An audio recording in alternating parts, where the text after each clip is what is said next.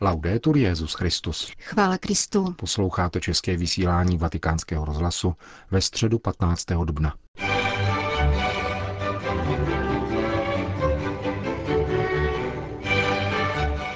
Na svatopetrském náměstí se dnes dopoledne schromáždilo na 40 tisíc lidí ke generální audienci svatého otce. Papež František pokračoval v cyklu katechezí o rodině a věnoval se tématu různosti a vzájemnosti muže a ženy.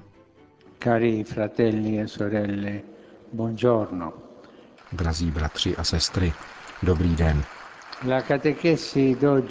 Dnešní katecheze se zaobírá ústředním aspektem tématu rodiny, totiž velkým darem, kterým Bůh obdařil lidstvo, když stvořil muže a ženu a ustanovil svátost manželství.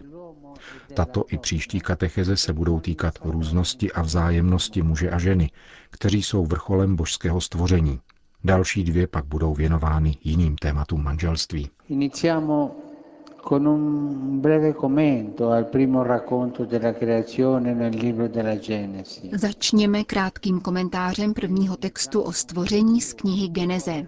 Čteme zde, že Bůh po stvoření světa a všech živých bytostí učinil mistrovské dílo, totiž lidskou bytost, kterou stvořil ke svému obrazu. Stvořil člověka jako obraz boží, stvořil je jako muže a ženu, jak říká kniha Geneze. A jak všichni víme, tato pohlavní různost se vyskytuje v mnoha formách života v dlouhé řadě živých bytostí. Avšak pouze v muži a ženě sebou nese boží obraz a podobu. Biblický text to ve dvou verších opakuje třikrát. Muž a žena jsou obrazem a podobou Boha. To znamená, že nejenom muž sám o sobě je božím obrazem a nejenom žena sama o sobě je božím obrazem, ale také muž a žena jako pár jsou obrazem božím. Různost muže a ženy není výrazem protikladu a nebo poddanosti, nýbrž sdílení a plození vždycky k božímu obrazu a boží podobě. Učí nás tomu zkušenost. K důkladnému poznání a harmonickému růstu potřebuje člověk vzájemnost muže a ženy. Když se jí nedostává, má to důsledky. Jsme učiněni ke vzájemnému naslouchání a vzájemné pomoci. Lze říci, že bez vzájemného obohacení v tomto vztahu, v myšlení, jednání, v cítění, v práci a také ve víře, nemůže nikdo dostatečně chápat, co znamená být mužem a ženou. E Moderní a soudobá kultura otevřela nové prostory, nové svobody a nové hloubky, obohacující chápání této různosti. Zavedla však také mnoho pochybností a spoustu skepse. Například se ptám, zda takzvaná genderová teorie není také výrazem frustrace a rezignace, která hodlá smazat pohlavní různost, protože se s ní již nedovede konfrontovat. A hrozí nám, že uděláme krok zpět. Odstranění této různosti je totiž problém, nikoli řešení. Řešit vztahové problémy je zapotřebí tím, že muž a žena spolu budou více mluvit, více si naslouchat, více se znát a více se mít rádi. Musí se k sobě chovat úctivě a spolupracovat přátelsky. Na těchto lidských základech, podporovaných boží milostí, lze stavět celoživotní manželskou a rodinnou jednotu. Manželský a rodinný svazek je vážná věc, a to pro všechny, nikoli jenom pro věřící. Chtěl bych vybídnout intelektuály, aby toto téma neopomíjeli, jako by snad bylo druhotné vzhledem ke snaze o svobodnější a spravedlivější společnost. Dio ha affidato la Bůh svěřil zemi smlouvě mezi mužem a ženou. Její nezdar vysouší svět citů a zatemňuje nebeskou naději. Znepokojivé signály už se vyskytují. Podívejme se na ně. Chtěl bych mimo mnoha jiných poukázat na dva body, které by nás podle mého mínění měly naléhavěji zavazovat. První. Nepochybně musíme učinit mnohem více pro ženu, pokud chceme vzájemnost mezi muži a ženami posílit. Je totiž nezbytné, aby bylo nejen více nasloucháno ženě, ale aby také její hlas měl skutečnou váhu, uznanou vážnost ve společnosti a v církvi. Způsob, jakým uvažoval o ženě Ježíš, a řekněme, že i samo evangelium v méně příznivějším kontextu, než je ten dnešní, protože v oněch dobách byla žena spíše na druhém místě, Že tedy Ježíš o ženě uvažoval způsobem, který skýtá silné světlo a osvěcuje cestu, která vede dál a z níž jsme ušli jenom kousek. Ještě jsme nepochopili do hloubky, co nám může přinést ženský génius a co může dát žena společnosti a nám. Dovede totiž vidět věci jinak, takže doplňuje mužské myšlení. Je to cesta, kterou je třeba se ubírat tvořivěji a odvážněji. Druhá úvaha se týká tématu muže a ženy stvořených k božímu obrazu. Kladu si otázku, zda krize kolektivní důvěry v Boha, která nám působí mnoho zla a infikuje podrobeností nevíře a cynismu, nesouvisí také s krizí smlouvy mezi mužem a ženou. Biblické podání nám totiž velkou symbolickou freskou pozemského ráje a prvotního hříchu říká, že právě společenství s Bohem se odráží ve společenství lidského páru a ztráta důvěry v nebeského Otce plodí rozdělení a konflikt mezi mužem a ženou. Odtud plyne obrovská odpovědnost církve, všech věřících a především věřících rodin při znovu objevování krásy stvořitelského plánu, který vpisuje boží obraz také do smlouvy mezi mužem a ženou. Země se plní harmonií a důvěrou, když je smlouva muže a ženy prožívána dobře. Pokud ji muž a žena společně hledají mezi sebou a s Bohem, nepochybně ji naleznou. Ježíš nás výslovně povzbuzuje k vydávání svědectví o této kráse, kterou je boží obraz.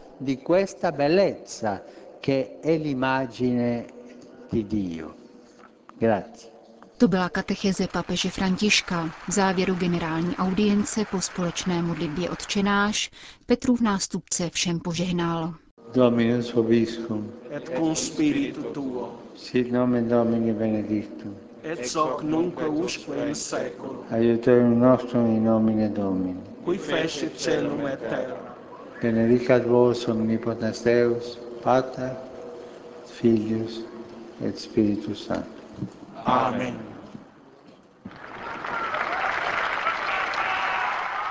Další zprávy. Vatikán. Včera večer v Římě odešel na věčnost kardinál Roberto Tucci, který by se 19. dubna dožil 94 let.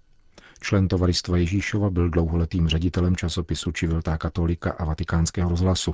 Jako rozhlasový ředitel doprovázel Jana Pavla II. na všech jeho zahraničních a poštolských cestách, počínaje návštěvou Mexika roku 1979.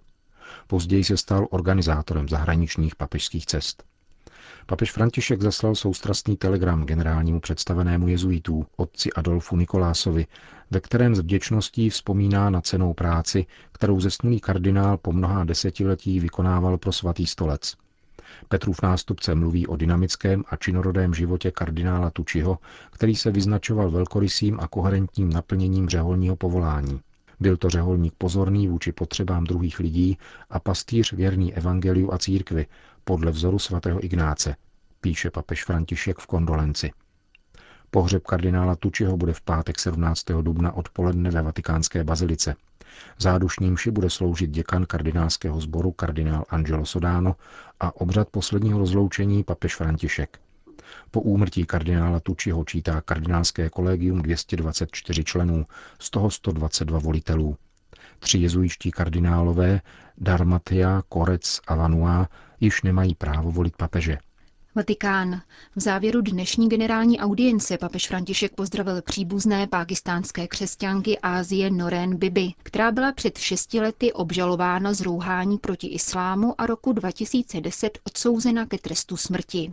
Matka pěti dětí žije ve vězeňské cele více než 2000 dní a trvale poukazuje na svou nevinu. Do Říma přicestoval její manžel Asích Masích a nejmladší dcera 15-letá Ejšam Asích, která spolu se svou matkou prožívala zatčení, bytí a snahu o násilnou konverzi k islámu.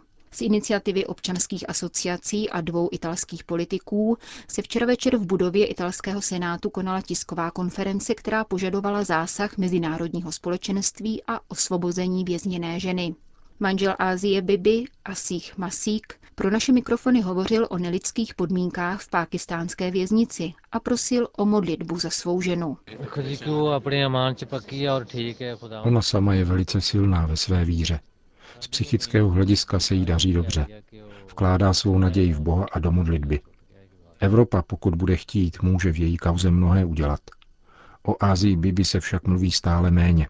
Křesťané v Pákistánu mají velké obtíže. Po nedávném upálení manželského páru byl minulý pátek upálen 14-letý chlapec. Křesťané jsou v Pákistánu pro následování.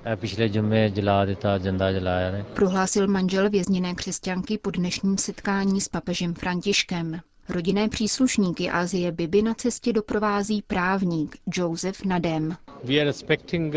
Očekáváme, že Evropa bude vyvíjet tlak na pákistánskou vládu, protože dosud existuje možnost, že Asia Bibi bude zproštěna viny. Její případ se nyní nachází u pakistánského nejvyššího soudu, což je předposlední instance. Poslední možností je pak milost z rukou prezidenta republiky. Tu však hlava státu může udělit i dříve, pokud budou evropské vlády naléhat na odpuštění trestu. U nejvyššího soudu jsme dvakrát předložili žádost o co nejrychlejší odvolací proces, avšak soudci ji zamítli. Prohlásili, že musíme čekat na příhodnější chvíli a ta by mohla nastat za dva nebo tři roky. Možná dokonce až za čtyři roky. Říká obhájce vězněné ženy, který navzdory všemu zachovává optimismus. Usilovně bojujeme za svobodu pro Ázii Bibi a doufáme v pomoc mezinárodního společenství, říká. Kauza Azie Bibi se stala symbolem zneužití zákona o blasfémii. Pakistánský právník uvádí, že zhruba 95% obvinění z rouhání na základě tohoto zákona je nepravdivých. Dodejme, že italští poslanci napříč politickým spektrem požadují po italské vládě, aby v případě Asie Bibi vyvíjela tlak na Islamabad a varovala před možným negativním dopadem na obchodní styky mezi oběma zeměmi. Vatikán. Rada kardinálů pověřená reformou římské kurie dnes zakončila své deváté zasedání. Jak informoval tiskový mluvčí svatého stolce otec Federico Lombardi, tato reforma bude završena do konce příštího roku. Je možné, že do té doby ještě nebude vypracována příslušná apoštolská konstituce, ale nicméně by měly být definovány hlavní rysy této reformy. Při nynější schůzce kardinálové diskutovali o ustavení dvou nových vatikánských úřadů. V zásadě lze říci, že byla dostatečně upevněna tato linie nové konstituce, která se týká sloučení papežských rad a vytvoření dvou nových úřadů. Prvního pro charitu, spravedlnost a pokoj, druhého pro lajky, rodinu a život. Dalším projednávaným tématem byla reforma vatikánských sdělovacích prostředků na základě již dříve formulovaného projektu. Kardinálové žádají papeže, aby jmenoval komisi zodpovědnou za uskutečnění této mediální reorganizace, kterou společně schválili. Rada kardinálů se zabývala rovněž zodpovědností církve v případě zneužívání nezletilých, vysvětlil na dnešním briefingu otec Lombardy. Tedy tím, jak se stavět k případům, které sami o sobě nejsou zločinem sexuálního zneužívání, protože pro ty již existují disciplinární normy, nýbrž k těm případům, které se týkají zneužití úřadu, zanedbání zodpovědnosti, opominutí ze strany osob, které nesou v církvi zodpovědnost ať už jsou to kněží, biskupové, řeholní představení a další. Jedna z otázek přítomných novinářů se týkala nedělní mše svaté na připomínku arménské genocidy a užití tohoto pojmu. Otec Lombardy poznamenal, že svatý otec sleduje přesný a koherentní zájem vedoucí k dialogu. To, co papež řekl, je nad slunce jasnější. Mluvil s odkazem na společné prohlášení Jana Pavla II. a Karekina II. Vyslovil tedy termín genocida jako citaci daného textu v rámci již dané definice tohoto slova, která prohlašuje, že to byla první genocida století. Papež má nicméně velice zajímavou vizi, kterou považuji skutečně za geniální. Neřekl, abychom nadále diskutovali o genocidě Arménů. Vyzval k poučení z historických událostí, abychom mohli zaujmout příslušný postoj k utváření lepších dějin, ve kterých by se tyto věci neopakovaly.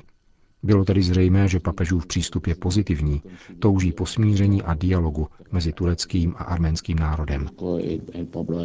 V závěru briefingu vatikánský tiskový mluvčí oznámil, že Rada kardinálů bude letos jednat ještě třikrát v červnu, září a prosinci.